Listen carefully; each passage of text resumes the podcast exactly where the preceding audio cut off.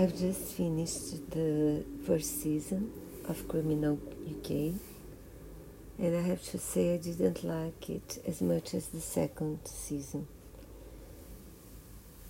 because I didn't like the interrogated people as much. I did not like the stories as much. So if you choose so, to do so, I think it's perfectly alright not to watch the first season and go directly to the second one, which is the best now, in my opinion.